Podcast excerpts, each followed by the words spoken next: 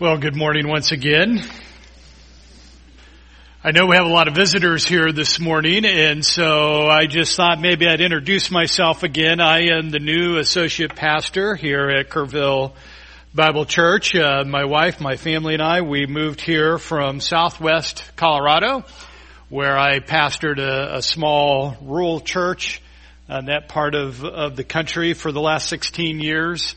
And it is our privilege to be uh, to be called by the Lord uh, to serve here at Kerrville, and we love this church and uh, love the people here and love the ministry that God has given us. Um, I have, for the last uh, year and a half before we came here, uh, been preaching through the Psalms, and so my mind is very saturated with uh, with the Psalms, and so this morning we're going to take a look at Psalm 42, uh, which uh, our worship pastor Toby read earlier uh, in our service. So, if you have your Bibles, turn to Psalm 42. Uh, the title of my sermon this morning is Battling Spiritual Depression.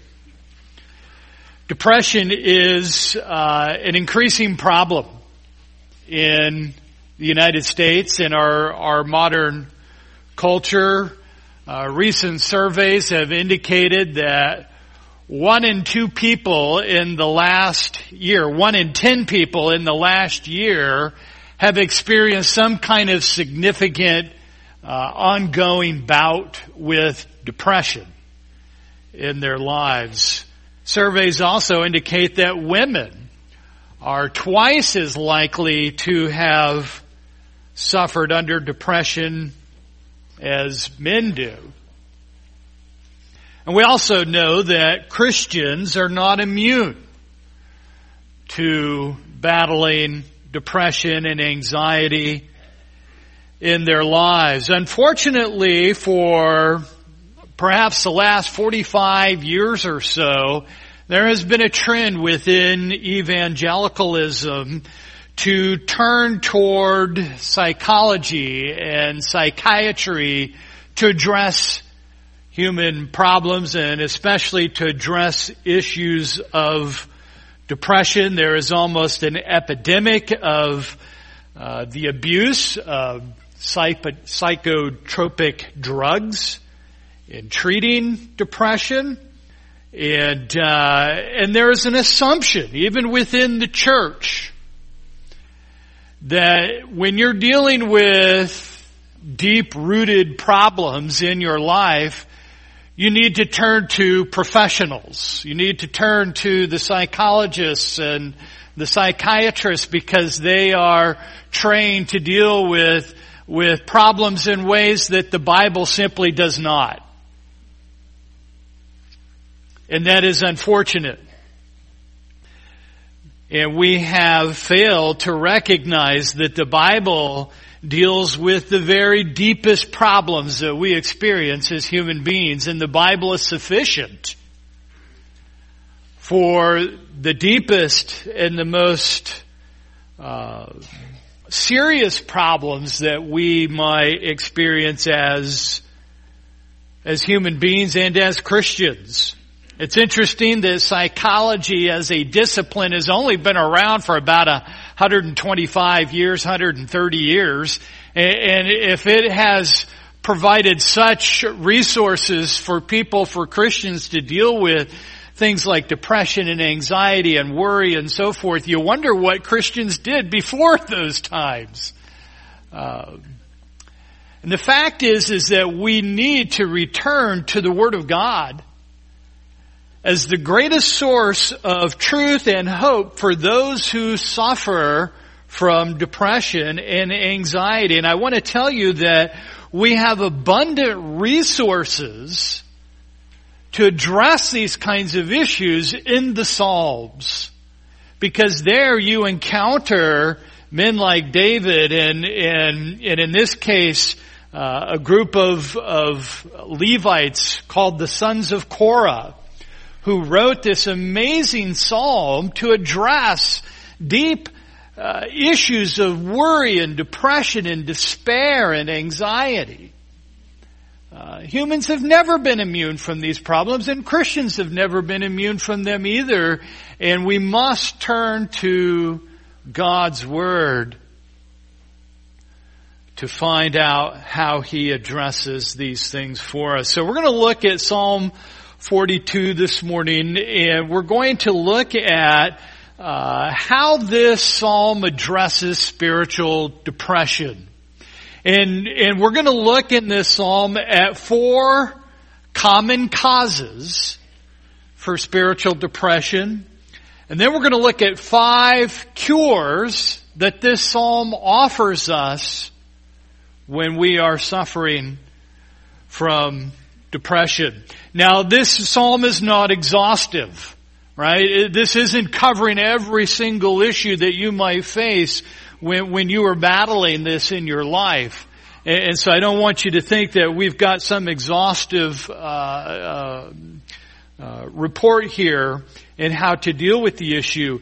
Nonetheless, I think that you will find some very important applications for you if you are struggling in this area in your life. And I want to make it very simple for you. The bottom line is that that what this psalm offers us in terms of how to address this problem in our lives is very simple. The causes of spiritual depression invariably are things that turn our eyes away from the Lord. And those are the things that will cause us to experience depression. And the cure is to practice things that will turn our eyes back to the Lord. It's really that simple. And that is what the psalmist here does for us. So we're going to look at four common causes and five cures. And we're going to jump around in this psalm. I'm not going to walk through it verse by verse, but I'm going to jump around so you got to hang tight and, and hang with me. And so let's begin by looking at what are some common causes of spiritual depression. This is not an exhaustive list. This is just some of the things that the psalmist deals here. Number one is absenting yourself from the worship of God. Being absent from the worship of God. Look at what the psalmist says. He says in verses 1 and 2, as the deer pants for the water brook, so my soul pants for you, O God. My soul thirsts for God, for the living God. God, when shall I come and appear before God? If you jump down to verse 4, he says, These things I remember and I pour out my soul within me, for I used to go along with the throng and lead them in procession to the house of God with a voice of joy and thanksgiving and a multitude keeping festival. We learn later on in verse 6 in, the, in this psalm that whoever is writing this is away from their home. They, they are one of the sons of Korah who were a group of Levites who were involved in the worship of God in the sanctuary or the temple, the, the, the tabernacle that was located in Jerusalem. And this, this person is way up north of Israel and in the land of Israel in the peaks of Hermon, of Mount Mizar. And so we don't know why they're there, why they're being detained in this place, but this person is longing to be back in the house of God, worshiping his God.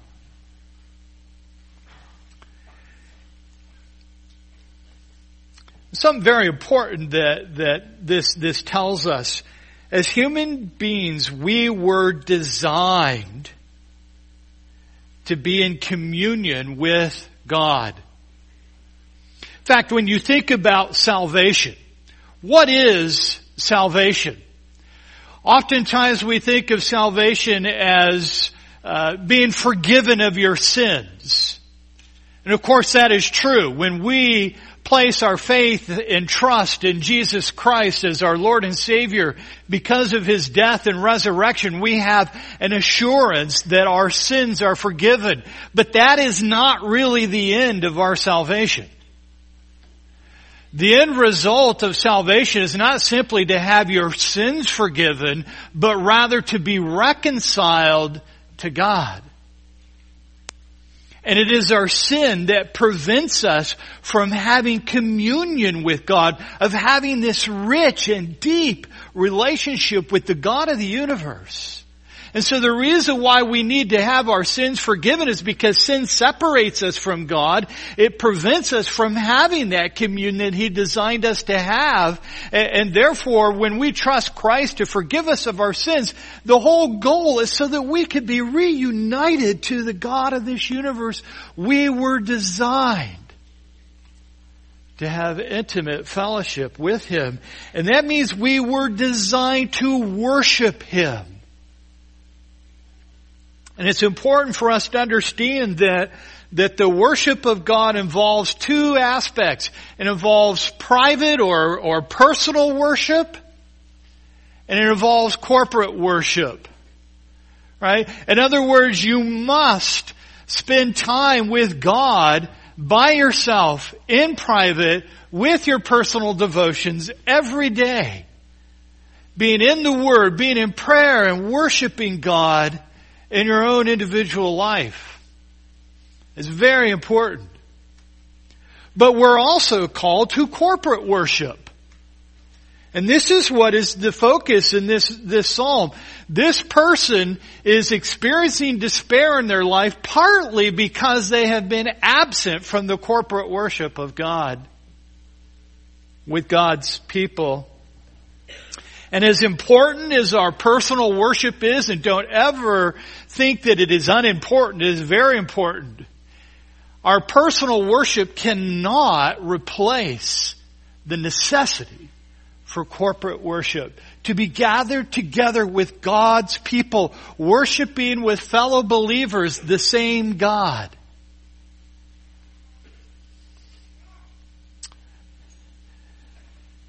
Never surprises me that when I have counseled people, Christians that experience a great deal of depression, sometimes I discover that they also tend to absent themselves from the weekly gathering of God's people for worship. And it doesn't surprise me that they are struggling in their lives. Right? We were designed to be engaged with others, other fellow believers in Christ in meaningful worship of God because this is what satisfies the deepest longings and the deepest needs of our hearts. We must not deny that. So this is one of the causes being absent from the worship of God. Number two, Another cause of spiritual depression is troublesome people. Right? Let's face it, people are a source of great agitation. Right? Now that seems strange because we just got done saying you need to be together with other Christians. Sometimes those Christians can be a source of agitation, right? There are thorns in our sides. Everybody has that person or has had that person who has begun, has become a kind of particular thorn in your side. Someone who provokes you. Someone who really gets under your skin. And when you allow that person to get under your skin, it begins to eat away at your soul until you start to become very dispirited and, and dis- depressed. What is particularly bad is when you have people that oppose your faith. Right? And, and, they mock your faith. And this is what the psalmist was dealing with here. He had people that were, were causing him to question his faith in God, saying, where is your God? Right? You're having all these troubles and you claim to believe in this God. Well, how come he doesn't help you? Right? And, and so you begin to have these people that you're surrounded with that cause you to doubt God. Right? Cause you to think, well, God doesn't really care about me and, and, and God doesn't really love me. God's not going to help me. I've been struggling with this issue for so long and, uh, and He's not going to help. In verse 10, he talks about these enemies, uh, these, these people who oppress him. And he talks about, um, how how my adversaries revile me and and they have shattered my bones. They have left me essentially what he's saying, these people they have left me broken, they've left me hurting and and helpless and, and hopeless. And so people can often be a source of of depression and anxiety. We live in a culture that is increasingly opposed to our Christian faith. And if we want to live as, as Christians, as strong Bible believing Christians, we're going to find that there's going to be more and more opposition to that kind of faith. Christianity is said to be an antiquated, dying religion. Uh, people in our culture today say that, that, that Christianity, especially Bible-believing Christians, are the source of all of the real problems that our world faces today. So our faith is mocked. People mock our morals. They mock our values. They mock our beliefs. And when you live in an increasing society that, that despises everything that we believe and hold to dearly, it's no wonder that we struggle. And worry, become anxious. But of course that is not the only source of spiritual depression. Also, you have not only troublesome people, but troublesome circumstances. Verse 4, he says, I remember and I pour out my soul within me. And he talks about uh, how he, he used to, to live with, with joy and, and thanksgiving, uh, a multitude keeping festival and, and life was going well for him. But somehow now life is not going so well. And things are not going as planned. Things are not going the way that he expected. His plans got derailed. His expectations got shattered and, and, and so oftentimes we, we suffer from depression and anxiety because things just don't go our way. Look at what he says down in verse 7. He says, deep calls to deep at the sound of your waterfalls. All your breakers and waves have rolled over me. This is an amazing image uh, of being overwhelmed in circumstances, overwhelmed in, in this, this ocean of pain and suffering. And this, this psalmist here is drowning in this tumultuous ocean of pain. And he can hardly breathe these breakers and this water is just crashing out, down on top of him and it's overwhelming for him. But I want you to notice something very interesting about this. Notice the source of these breakers and these waves, these ocean waves. The source is God. He says, your waterfalls, all your breakers and your waves have rolled over me. Right? I, am in the undertow and, and I'm, I'm drowning. And God, it's your breakers and waves that have caused this. Now what is very interesting about that image of this use of water in a very powerful kind of way is when you go back to verse 1, look at what he says in verse 1. He says, as the deer pants for the water brooks, so my soul pants for you, O God. Here he is comparing God to these placid waters, to these peaceful water brooks.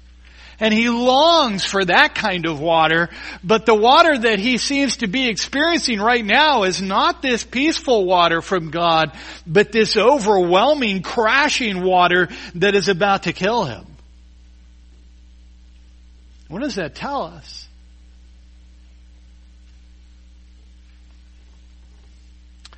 What I believe this tells us is that the psalmist recognizes that God is in control. God is in control of his circumstances. And it's not as if once he's gotten outside of these, these peaceful things in his life where God was in control, that, and now he's in these tumultuous uh, circumstances in his life, it must mean that God is out of control. It must mean that somehow God has not been able to fix my problem. Right? And, and the only way that, that, that my life can be what it needs to be is for me to be in these peaceful situations.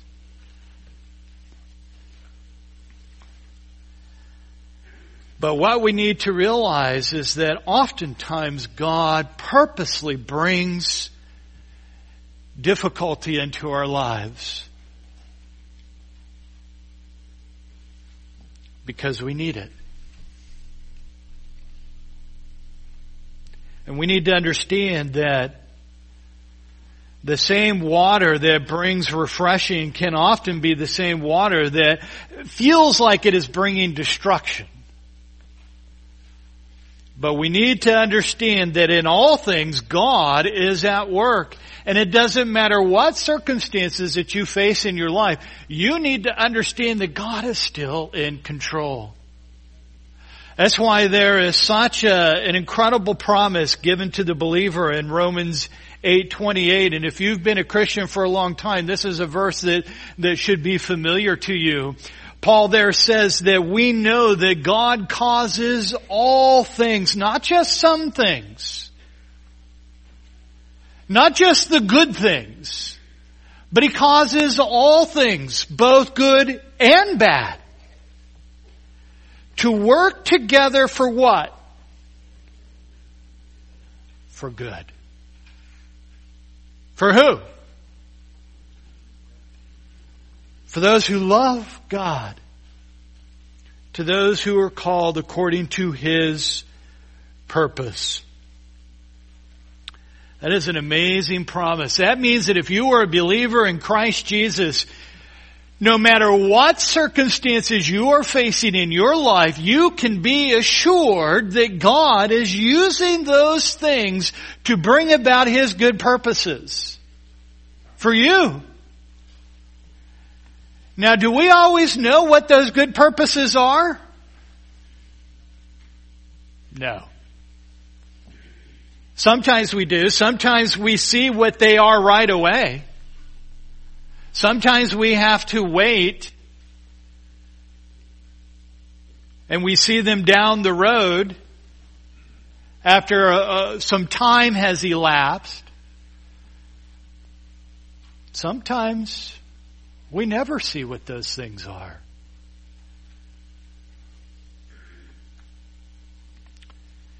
And I know that some of you have experienced horrendous things in your life and you look back at those things and you wonder what good could ever have possibly come out of this.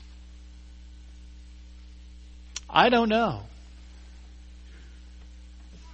But I know God knows.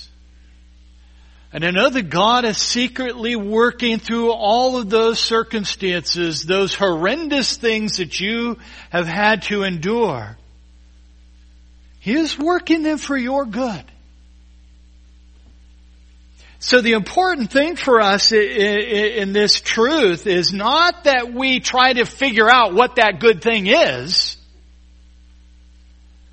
but that we know the God Himself is good.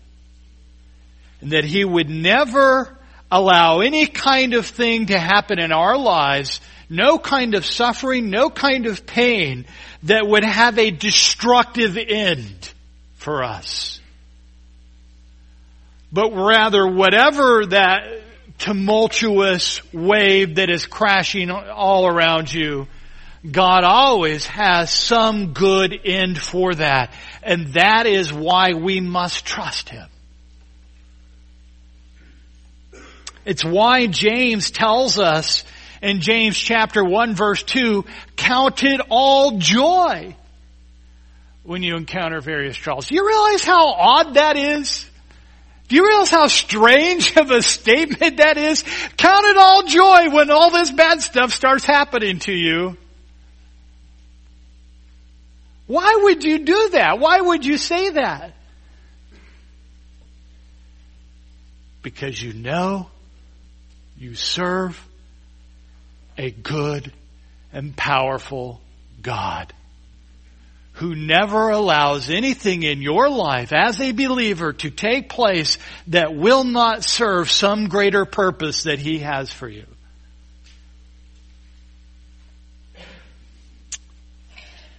All right, moving on. The fourth cause of spiritual depression that we see in this passage is feeling abandoned by God. Feeling abandoned by God. And, and you see these things kind of go hand in hand. When you are, are away from the worship of God, it's easy to see how you're going to start to feel abandoned by Him because you're not engaged in Him in the first place. But when you have these other things, we have uh, uh, troublesome people and troublesome circumstances, and, and these people don't seem to go away, and your circumstances don't seem to go away. Pretty soon you start to think, well, maybe God has gone away. This is really the most devastating thing that can happen to a person, especially a Christian, is to feel that they have been abandoned by God.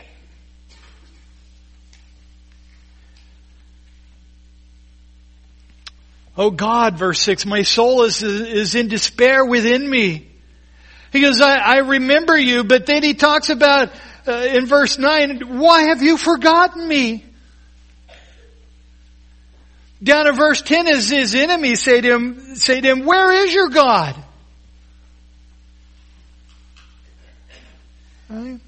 The only reason why you're experiencing all these troubles is because God has left you. He's, he's left the house. He, he skipped town. And you're left holding the bag.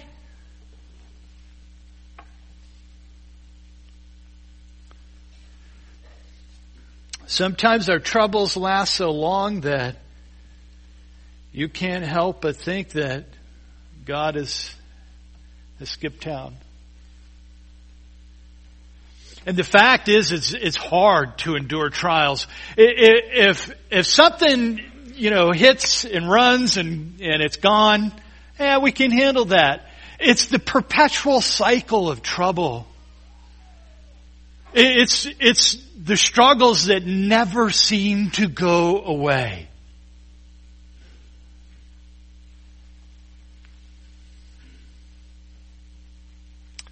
But once again, we need to recognize that God often has to put us through prolonged trials, tribulations where we experience prolonged suffering in our lives. Think about it. If God rescued us immediately every time trouble entered into our life, there's a lot of things that you would never learn as a Christian.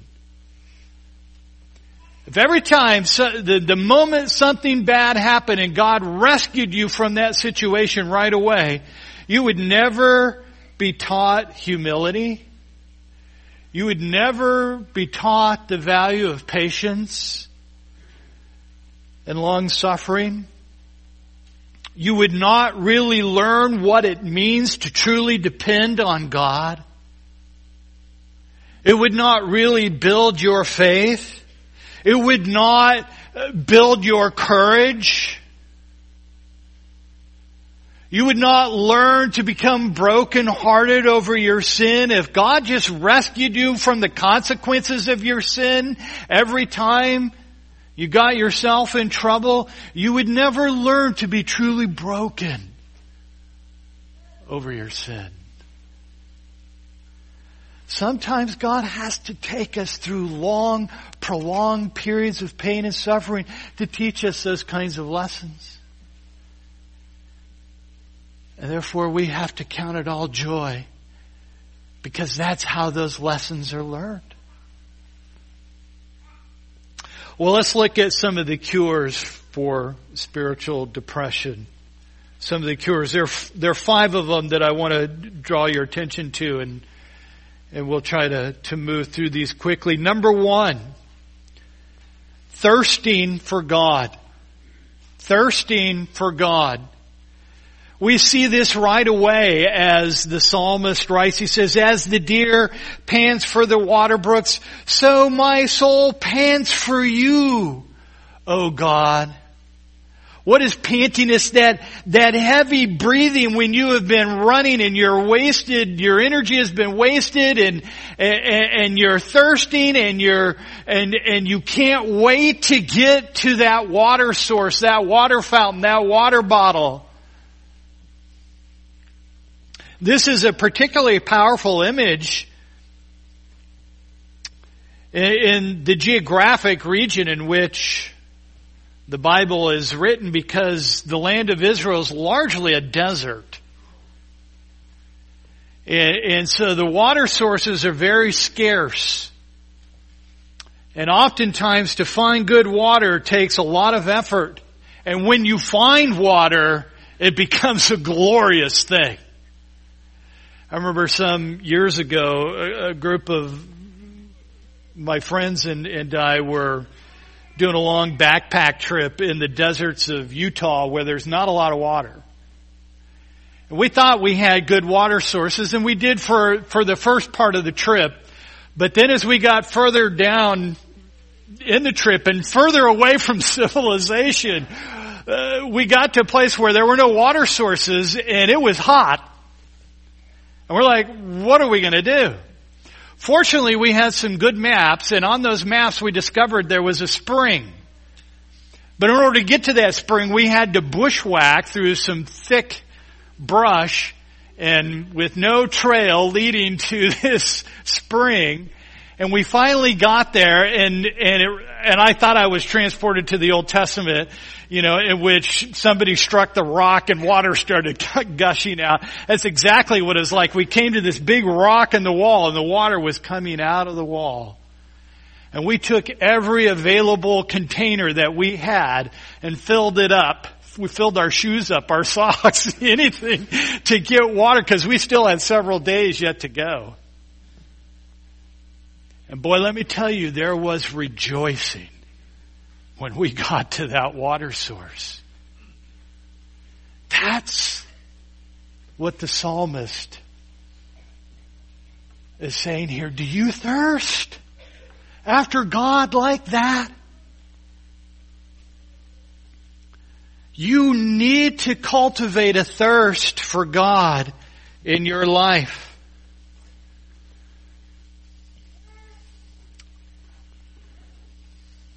If you're depressed, if you're anxious, it's a good indication that you are thirsty.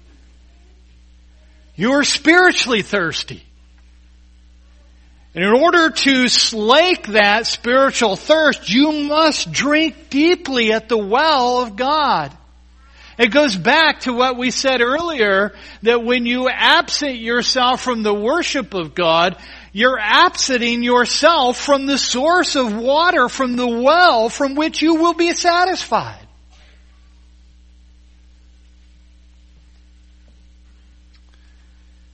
You must long for Christ.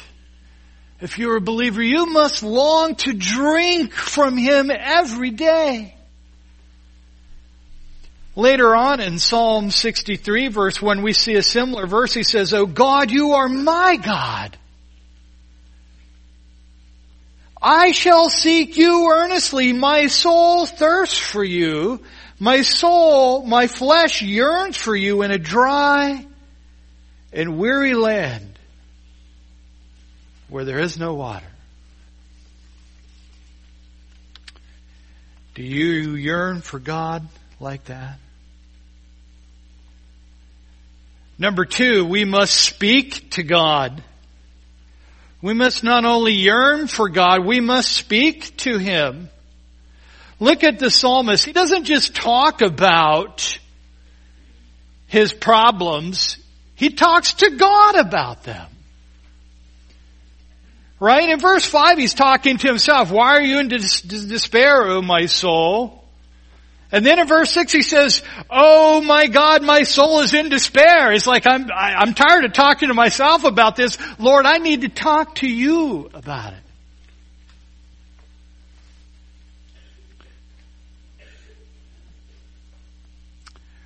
Verse 8 he talks about praying to God. Right? And what the Lord will do when he prays to him. He talks about thanking Him and praising Him. Verse 9, he says, I will say to God my rock, why have you forgotten me? Why do I go mourning because of the oppression of the enemy? Right? And, he, and he's, he's sharing his problems with God. This is an important thing. You know, some people think that that it's wrong to express our, our why questions to God. It's wrong to, to express our frustrations to God because somehow that's, that's, that's being disrespectful. That's not being disrespectful. God already knows your heart and therefore don't feel afraid to bare your soul to Him. He is a closer friend to you than the closest friend this world will ever provide you. Right? What we don't want to do when we turn to God is we don't want to turn to God and cast blame on Him. The reason why we come to God is so that we find hope in Him, not to cast blame. So if you're coming to God to cast blame on Him, well then yeah, you've got a problem. But if you're sharing your burdens and your frustrations with Him because you know that He is the source of hope for you, then that's what we must do. That is what the psalmist does. And this is a model for how we do that. Right? We address God as my rock. What are you saying when you say to God, you are my rock? You were saying to him that you are my source of strength. You are my source of security. You are my source of safety. God, you are a mighty fortress and I am going to walk inside and take refuge in you. And yeah, I'm bringing all the baggage with me. So you can deal with it. We don't leave the baggage outside. We bring it inside so that God can properly deal with it. And number three, we must learn that as we speak to God, we must also be praising and thanking God. When you come to speak to God about your problems, you also come to thank and praise Him. Look at verse 4. He says, I used to go along in the throng and lead them in procession to the house of God. He was a worship leader. Right? He says with the voice of joy and thanksgiving, right? He remembers that joy and that thanksgiving by which he led others into worship because he knew how important worship was and how important thanksgiving is to worship.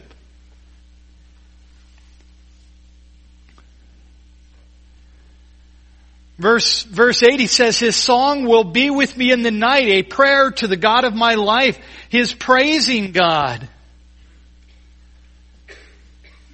You know, a lot of times when we, if we are speaking to God about our problems, if we don't couch those problems with praise and thanksgiving, what will happen is we will tend toward anger and bitterness toward God. You, you know how to battle bitterness and anger toward God when you're struggling in your life, start thanking Him. And thank Him for the troubles that you are facing. Thank Him. Why, would you do that? Because once again, if we understand a true theology of who God is, we understand that God has not abandoned you. Just because you are experiencing some hard thing in your life doesn't mean God has abandoned you. It may very well mean that God is doing something very unique and special in your life and you need to pay attention. And you need to thank Him because you know, you know that He is doing this for your good because He is a good God. You cannot lose sight of that. Because once you start to cultivate anger, then you're going to cultivate this notion that God is not a good God, He is a bad God. That is why we are commanded to always thank Him. In all things give thanks. All things. Good and bad. We're, we're used to thanking God for the good stuff. Right? And if we can't think of anything good to thank God for, then we don't thank Him at all. No, that is bad theology and that is bad practice. We need to thank God and praise Him. You know, it's interesting that he, that he says in verse 8, at the end of verse 8, he says, and his song will be with me in the night, a prayer to the God of my life. And notice how he turns this prayer, this praise and thanksgiving into a song. Folks, this is why we sing songs of worship, of praise and thanksgiving. Because we need to turn this stuff into a song. What is amazing when you go to, to Acts chapter 16, you, you look at Paul and Silas and they had been preaching the gospel. They'd been doing this good thing. And what was the response? Well, they dragged them into the town court and sent them to jail. Well, thank you God. I, you know, glad you did that for me. You know, Paul and Silas had every reason to despair. Look, look at what happened. We're trying to serve the Lord and then this happens. What did they do? It says about midnight, they started to sing hymns. And they were praying. They were praying and singing hymns. And everybody in the jail was listening and then people started coming to the Lord.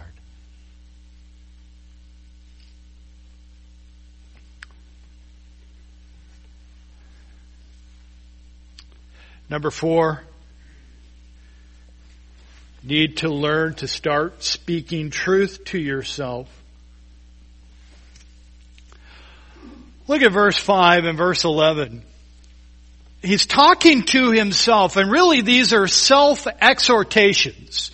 Right? He says, why are you in despair, O my soul, and why have you become disturbed within me? Right? He's speaking to himself, and he says, hope in God. For I shall yet again praise him for the help of his presence.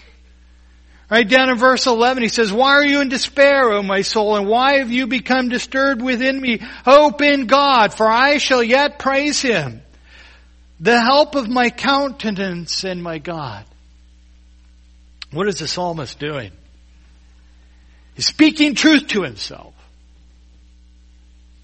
Too often when people get depressed, they listen to themselves instead of speaking to themselves. Do you know what the difference is?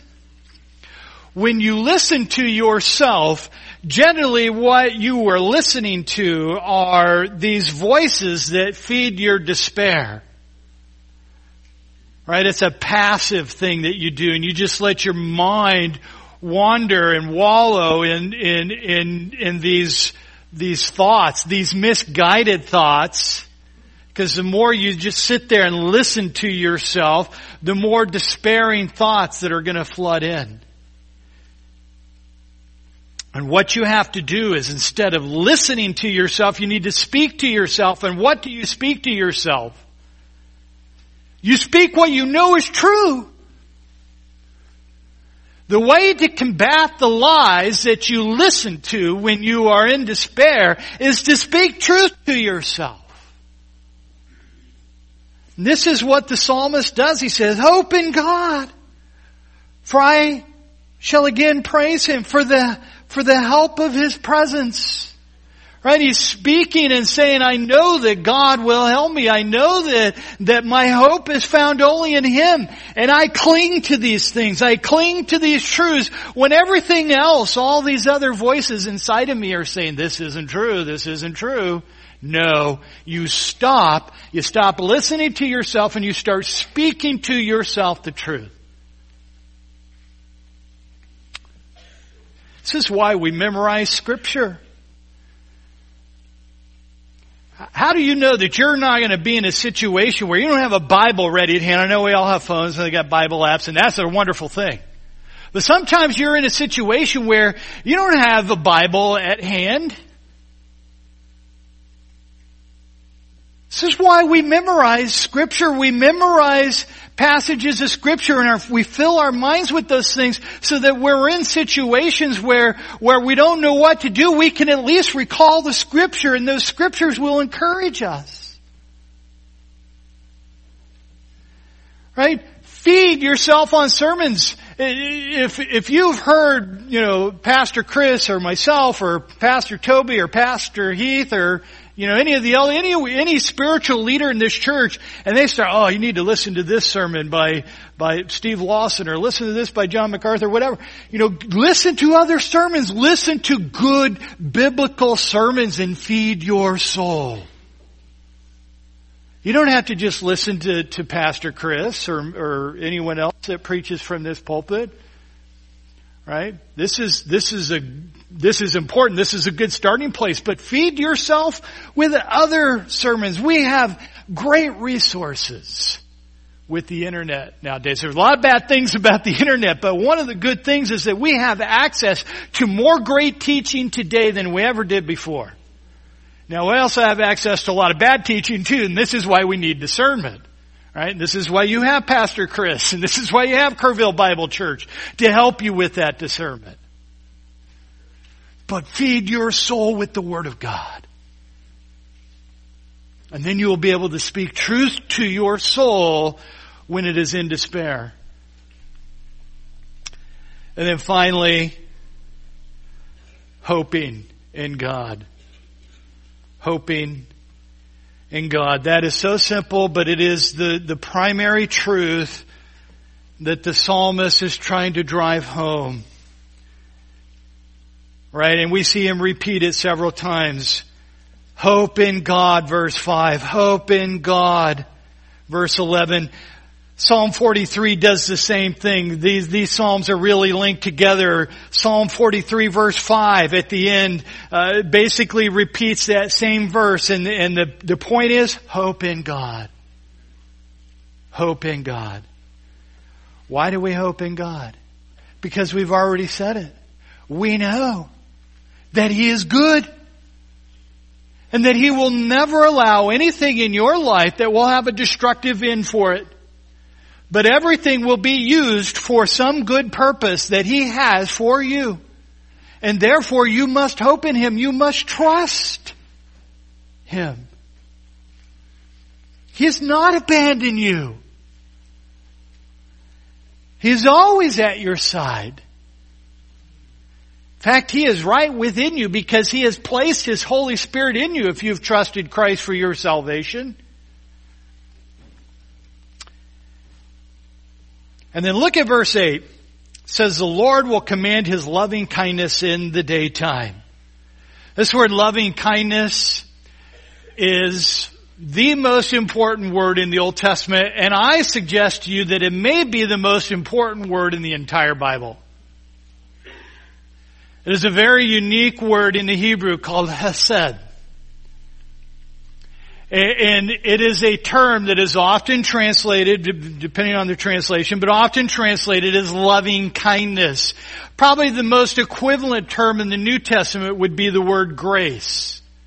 But this is a far richer term than even the word grace is in the New Testament. It is a term that, that means God's never failing love, His covenant love that cannot be broken. It speaks of a kind of love that is, that is, that is so faithful, so loyal that God will never take it away from the child of God. God's love for you, if you know Christ as your Savior, is steadfast, forever, infinite in worth and value, and will always seek your good. Will always seek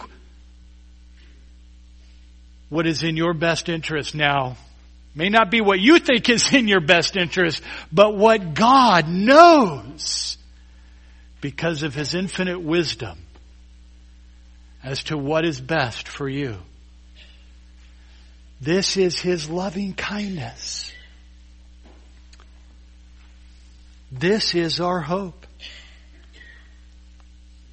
No matter how hard the trials are, no matter how powerful those crashing breakers and waves might be, God's faithful, loyal love will never leave us. It will never forsake His children till it accomplishes His good purposes. You employ these five cures that will help you keep your eyes focused on Christ. You will find your joy and your peace will return to you. It will sustain your thirsty soul. I want to close with an interesting quote from Charles Spurgeon. Uh, many of you know Charles Spurgeon. He was a famous preacher in London in the late 1800s perhaps one of the greatest preachers that God has ever produced in the history of the church.